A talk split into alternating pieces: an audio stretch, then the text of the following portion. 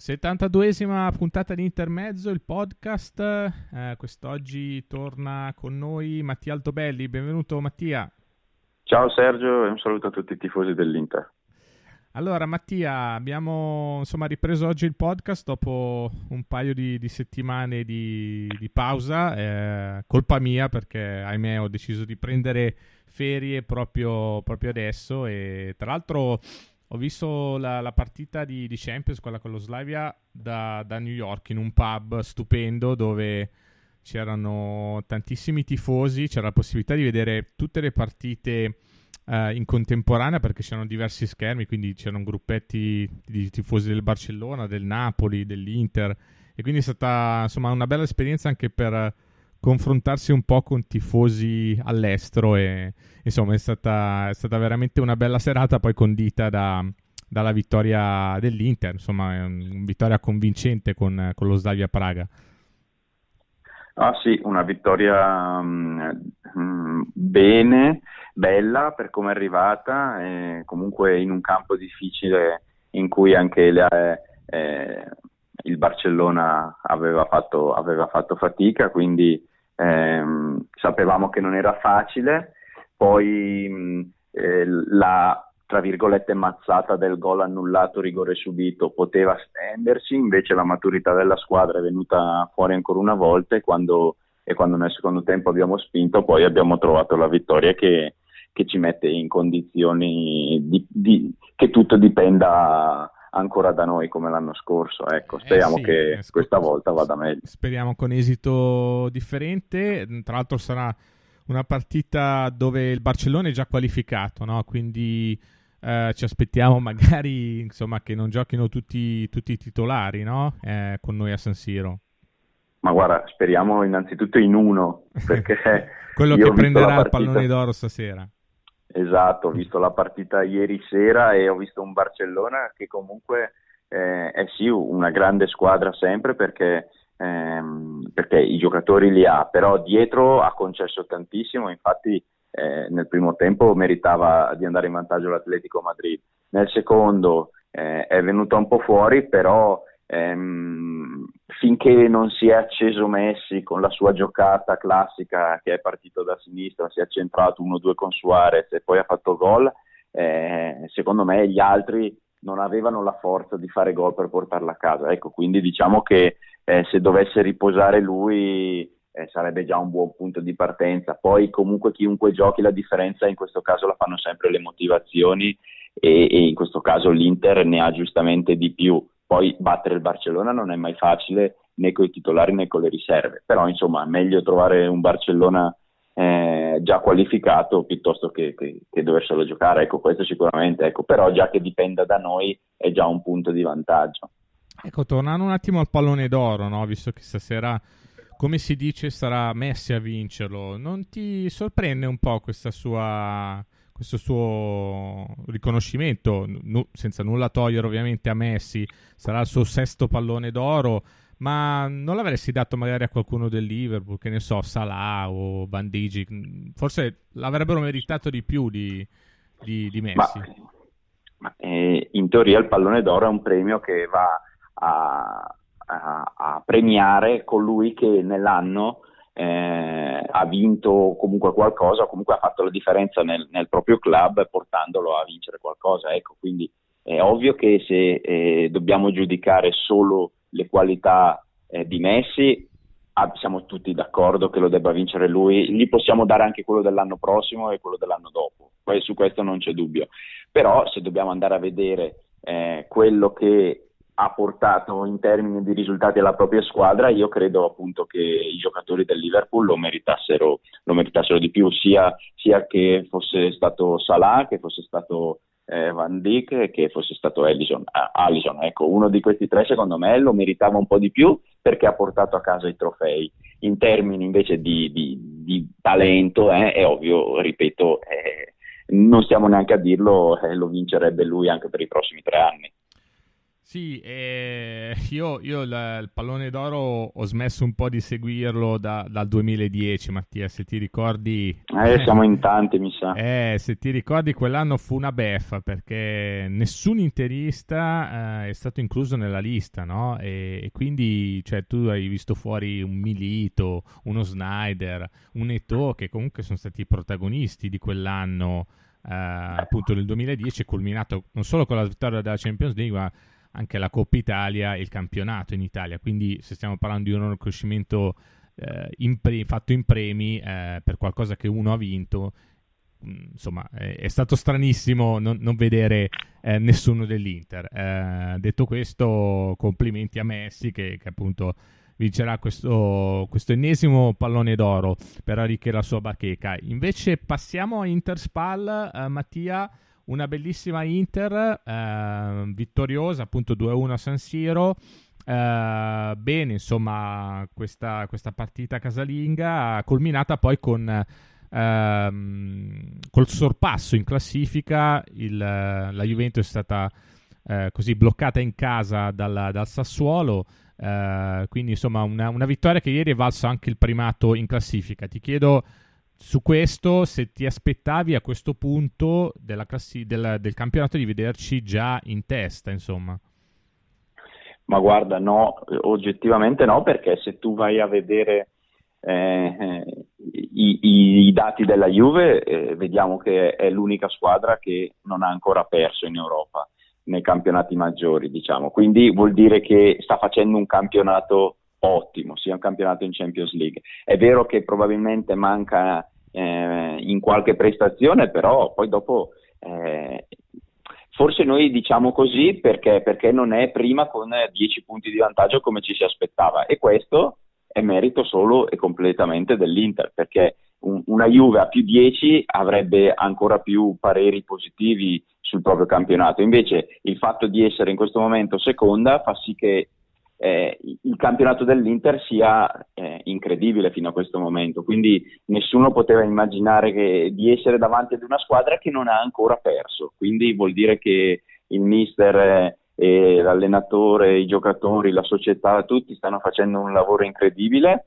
E secondo me in questo momento è anche il giusto premio per una squadra che sta tirando eh, fuori il meglio di sé pur ehm, con, con, con, tanti problemi eh, come numero di uomini, però non rinuncia mai eh, a, a, dare il 100% e quindi i giocatori e, e lo staff se, se, se, lo meritano completamente. Ecco, quindi è un giusto premio al lavoro svolto. Quando si dice che il lavoro paga, io credo che questa, questa posizione di classifica ecco, sia l'emblema. Una squadra prima davanti ad una che non ha mai perso vuol dire che il campionato fatto fino ad oggi è, è straordinario. Poi dopo è lunghissima e sappiamo tutti che non siamo i favoriti, però insomma la gratificazione fino ad oggi eh, è sicuramente importante. Detto questo, sono sicuro che al mister non basti essere primo a, a, ad oggi e quindi giustamente la mentalità sua è quella di essere primo tra un po', però insomma è meglio di niente, ecco.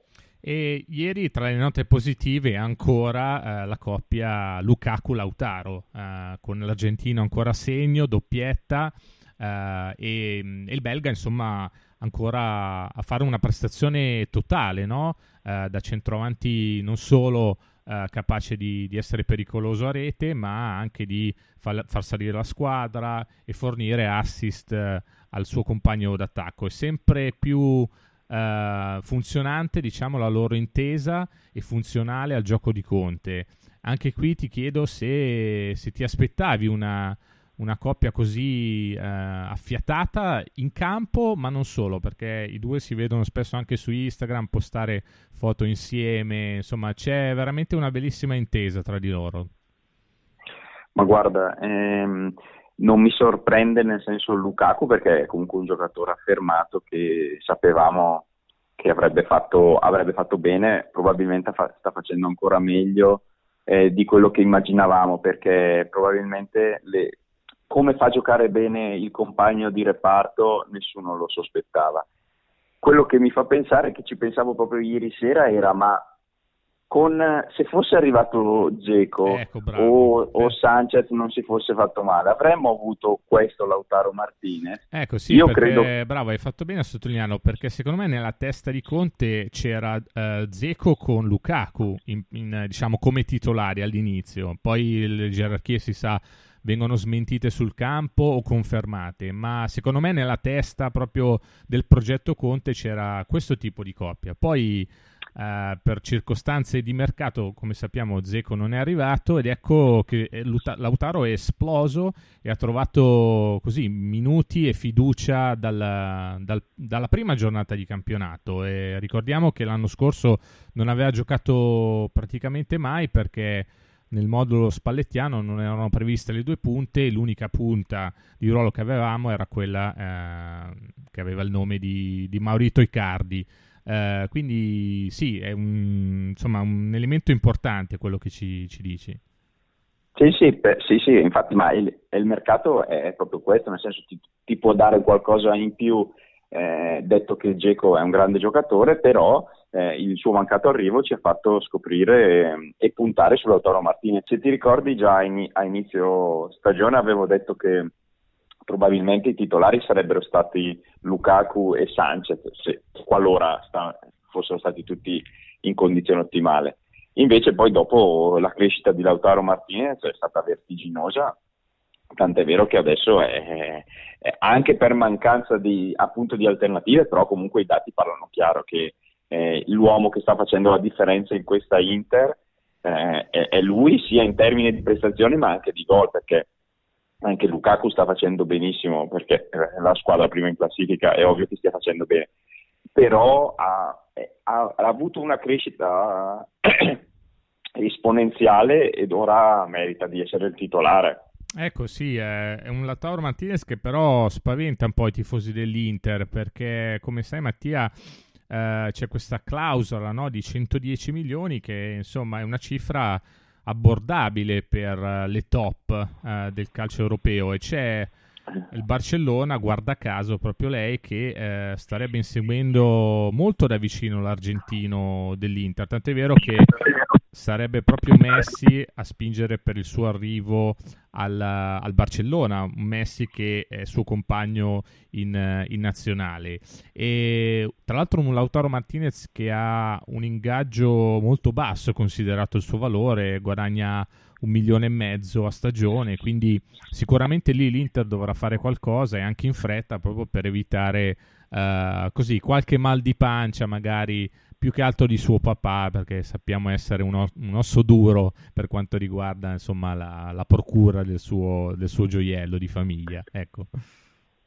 Eh, quello sì, però dopo, sai, la volontà del giocatore poi fa tanto. È vero che non sono tutti come abbiamo conosciuto Skriniar sotto questo punto di vista, che magari mollano addirittura il proprio procuratore per poter rimanere dove si trovano bene però io onestamente vedo Lautaro attaccato all'Inter, eh, si trova bene, secondo me ehm, ne stanno già parlando e a quel punto devi decidere se alzare la clausola o toglierla, perché le cose ovviamente cambiano, perché se tu gliela togli la clausola ovviamente devi dargli un ingaggio molto, molto più alto, se invece metti la clausola puoi tenerla un po' più bassa. Ecco, purtroppo eh, le sirene delle altre squadre arriveranno. Eh, abbiamo visto certe cifre che girano, che girano in Europa per, per, per, certe squadre, quindi sarà dura, rinu- sarà dura, rifiutarle, però magari lui si trova talmente bene all'Inter che, che, che rimarrà per, per, un po'. Ecco, io, io, credo che rinnoverà, ne, so, ne sono quasi certo, anche perché giustamente la cifra che dicevi tu del suo contratto attuale è abbastanza bassa e secondo me una, un aumento lo merita da subito. Secondo me nei, nei prossimi due mesi ehm, arriverà il suo rinnovo. E, ehm, torniamo ancora alla sua intesa con, uh, con Lukaku. Uh, io ho provato a fare un po' un giochino no, su chi mi ricorda dell'Inter, uh, questa coppia. Tu hai qualche, qualche riferimento del passato? Ti ricorda qualcuno in particolare? Ma guarda, sai che noi era, era qualche anno che non giocavamo più con due attaccanti puri nello stesso momento, perché sai, era arrivata la moda sempre del 4-3-3, o dei vari 4-2-3-1 e quindi mh, era, era, tanto che non avevamo due punte vere nello stesso momento. Eh, non, non, saprei, non so, sinceramente sono, sono, cioè Lukaku è quel classico giocatore forte fisicamente, che fa giocare bene la squadra, che fa gol, è, è completo, nel senso noi ne abbiamo avuti degli attaccanti perché l'Inter ha sempre avuto eh, volendo rimanere agli ultimi anni, i vari Vieri, Crespo, Ronaldo. Ecco, magari un, eh, così con le dovute proporzioni, un Ronaldo, Vieri, così per caratteristiche. Eh, anch'io, anch'io ci avevo pensato, anch'io ci avevo pensato, anche se onestamente Vieri e Ronaldo erano due giocatori che se avessimo avuto la fortuna di avere eh, un, un po' in campo, eh sì, soprattutto ovviamente Ronaldo, noi l'abbiamo visto ma per poco, ieri i gol li ha sempre fatti, però insieme non siamo riusciti a vederli, però eh, con le dovute proporzioni ovviamente stiamo parlando secondo me di, al momento di due, due, categorie diverse come coppia collaudata, però mi ricordano con la tipologia di giocatori, ecco, uno forte fisicamente, l'altro bra- però tutte e due bravi coi piedi, tutte e due che, che possono fare gol, eh, tutte e due che possono fare sia la prima che la seconda punta, perché Lukaku è uno anche che manda, manda gli esterni, eh, cioè posso, sono, sono, complementari, si trovano bene e anche l'intesa fuori dal campo è importante, eh, non, non, è da sottovalutare. Ecco. Qualcuno sul nostro forum ha scritto anche che ricorda un po' la coppia Serena-Diaz, se, se ti viene in mente insomma quella, quell'annata lì, quelle annate lì dell'Inter Uh, con un Serena molto forte, se ti ricordi, di testa e un Diaz un po' più veloce, rapido nel breve, con le caratteristiche appunto di, di Lautaro Martinez. Vedremo, vedremo come evolvono insieme questi, questi giocatori, intanto ce li godiamo, eh, però Mattia dobbiamo registrare Mm, insomma, qualche nota ancora uh, non buona in fase difensiva contro la spalla, ancora qualche occasione concessa, uh, così e anche un gol purtroppo e che non ha fatto di sicuro piacere a Mister Conte. Qualcosa ancora in, in difesa dobbiamo registrare. Sì, sì, è vero, è vero, è quello che mm, secondo me preme di più al Mister perché entrano troppo facilmente e anche ieri dopo che sei andato 2-0 sei stato bravo a metterla subito sui binari giusti, hai preso un gol facendoti saltare male perché ti ha saltato tre uomini, eh, poi sì. tirato in diagonale e, e, e, tutto troppo facile sì. e poi quell'ultima azione, quelle, quelle, palle messe in mezzo potevano diventare pericolose e poi quella capitata a Tomovic alla eh. fine poteva quella, quella se ci fosse stato un, un qualsiasi altro giocatore, un attaccante probabilmente eh, pareggiavi sono... 2 a 2 ed avevi eh, un rimpianto. Sono occasioni che non devi concedere. Se sei al top eh, della classifica e vuoi competere per certi obiettivi, non, non puoi concedere così tanto a una squadra, soprattutto come la SPAL, senza nulla, nulla togliere. Eh, e se fai un paragone con la Juve, insomma, degli ultimi anni, eh, alla Juve era proprio difficile avvicinarsi all'area di rigore. Invece noi un paio di occasioni a partita continuiamo a a concederle. Secondo te è anche una questione magari di eh, così, una questione fisica, di, di, stanchezza? Stanno giocando sempre gli stessi, pochi uomini da cambiare per Conte? Eh, non è un problema di uomini perché abbiamo visto che eh, cambiando è rientrato D'Ambrosio, c'è Skriniar, ieri non ha giocato Godin, poi aveva giocato Bastoni, quindi eh, comunque, comunque, li metti eh, difensivamente abbiamo qualche problema, anche non è solo i, i, tre difensori, ovviamente tutto il cent- anche il centrocampo che non fa filtro e permette di, di arrivare fino in porta come è successo ieri. Quindi secondo me è quello, nel senso il fatto che noi stiamo giocando al 110% tutte le partite e mentalmente e fisicamente non è sempre facile, già quando non hai un allenatore diciamo che non ti richiede di dare l'impossibile come ti chiede Mister Conte, perché con Mister Conte devi, devi essere proprio al 110% perché è la sua prerogativa. E quindi sai ogni tanto può capitare ecco. Per ora non ci sono costati eh, diciamo in termini di, di, di sconfitte però, però, può arrivare magari il momento in cui eh, prendi gol subito e, e, poi recuperare è dura ecco. Quindi io credo che il mister ehm, si, sia la cosa che il mister voglia sistemare prima di tutte sia quella, ecco, la fase difensiva.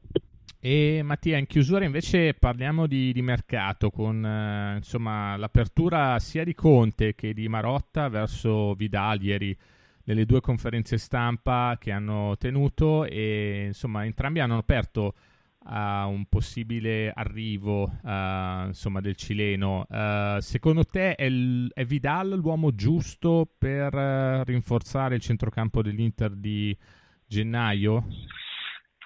Ma guarda, eh, io sinceramente dopo le operazioni di mercato di quest'anno mi voglio fidare completamente eh, del mister e del direttore. Quindi se, se, arrivano a fare certi tipi di, di dichiarazione vuol dire che ehm, un qualcosa di vero c'è, nel senso che se c'è la possibilità di arrivare a Vidal, secondo me Vidal arriva all'Inter, perché se no non, fa, non, non ti esponi un po' di più rispetto a, al solito, perché le conosciamo le dichiarazioni solitamente in questi casi, no? il giocatore non è nostro, non, non possiamo parlarne, vedremo.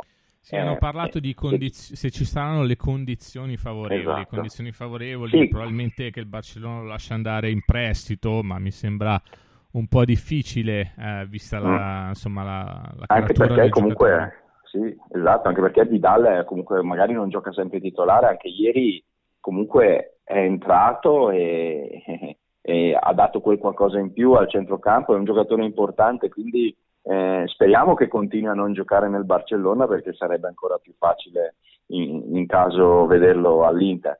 Il Vidal che ci ricordiamo alla Juve era, era un centrocampista totale, di quelli che piacciono a Conte, eh, sia in fase difensiva sia in termini di gol, eh, aveva tutto, quindi eh, secondo me eh, sarebbe un, un, un, valore aggiunto, anche perché bisogna capire ora Sensi eh, se riuscirà a tornare eh, o, o, quando e se starà bene, se il suo problema, insomma, speriamo che non sia niente di grave, però ovvio, il reparto in cui necessitiamo di più è, è, è quella mezzala che ci possa far fare un, un salto di qualità. E allora ringraziamo Mattia Altobelli per uh, insomma, il suo intervento al nostro podcast. L'appuntamento è per settimana prossima per la nuova puntata e ovviamente sul forum interfans.org per continuare a commentare e a parlare della nostra Inter.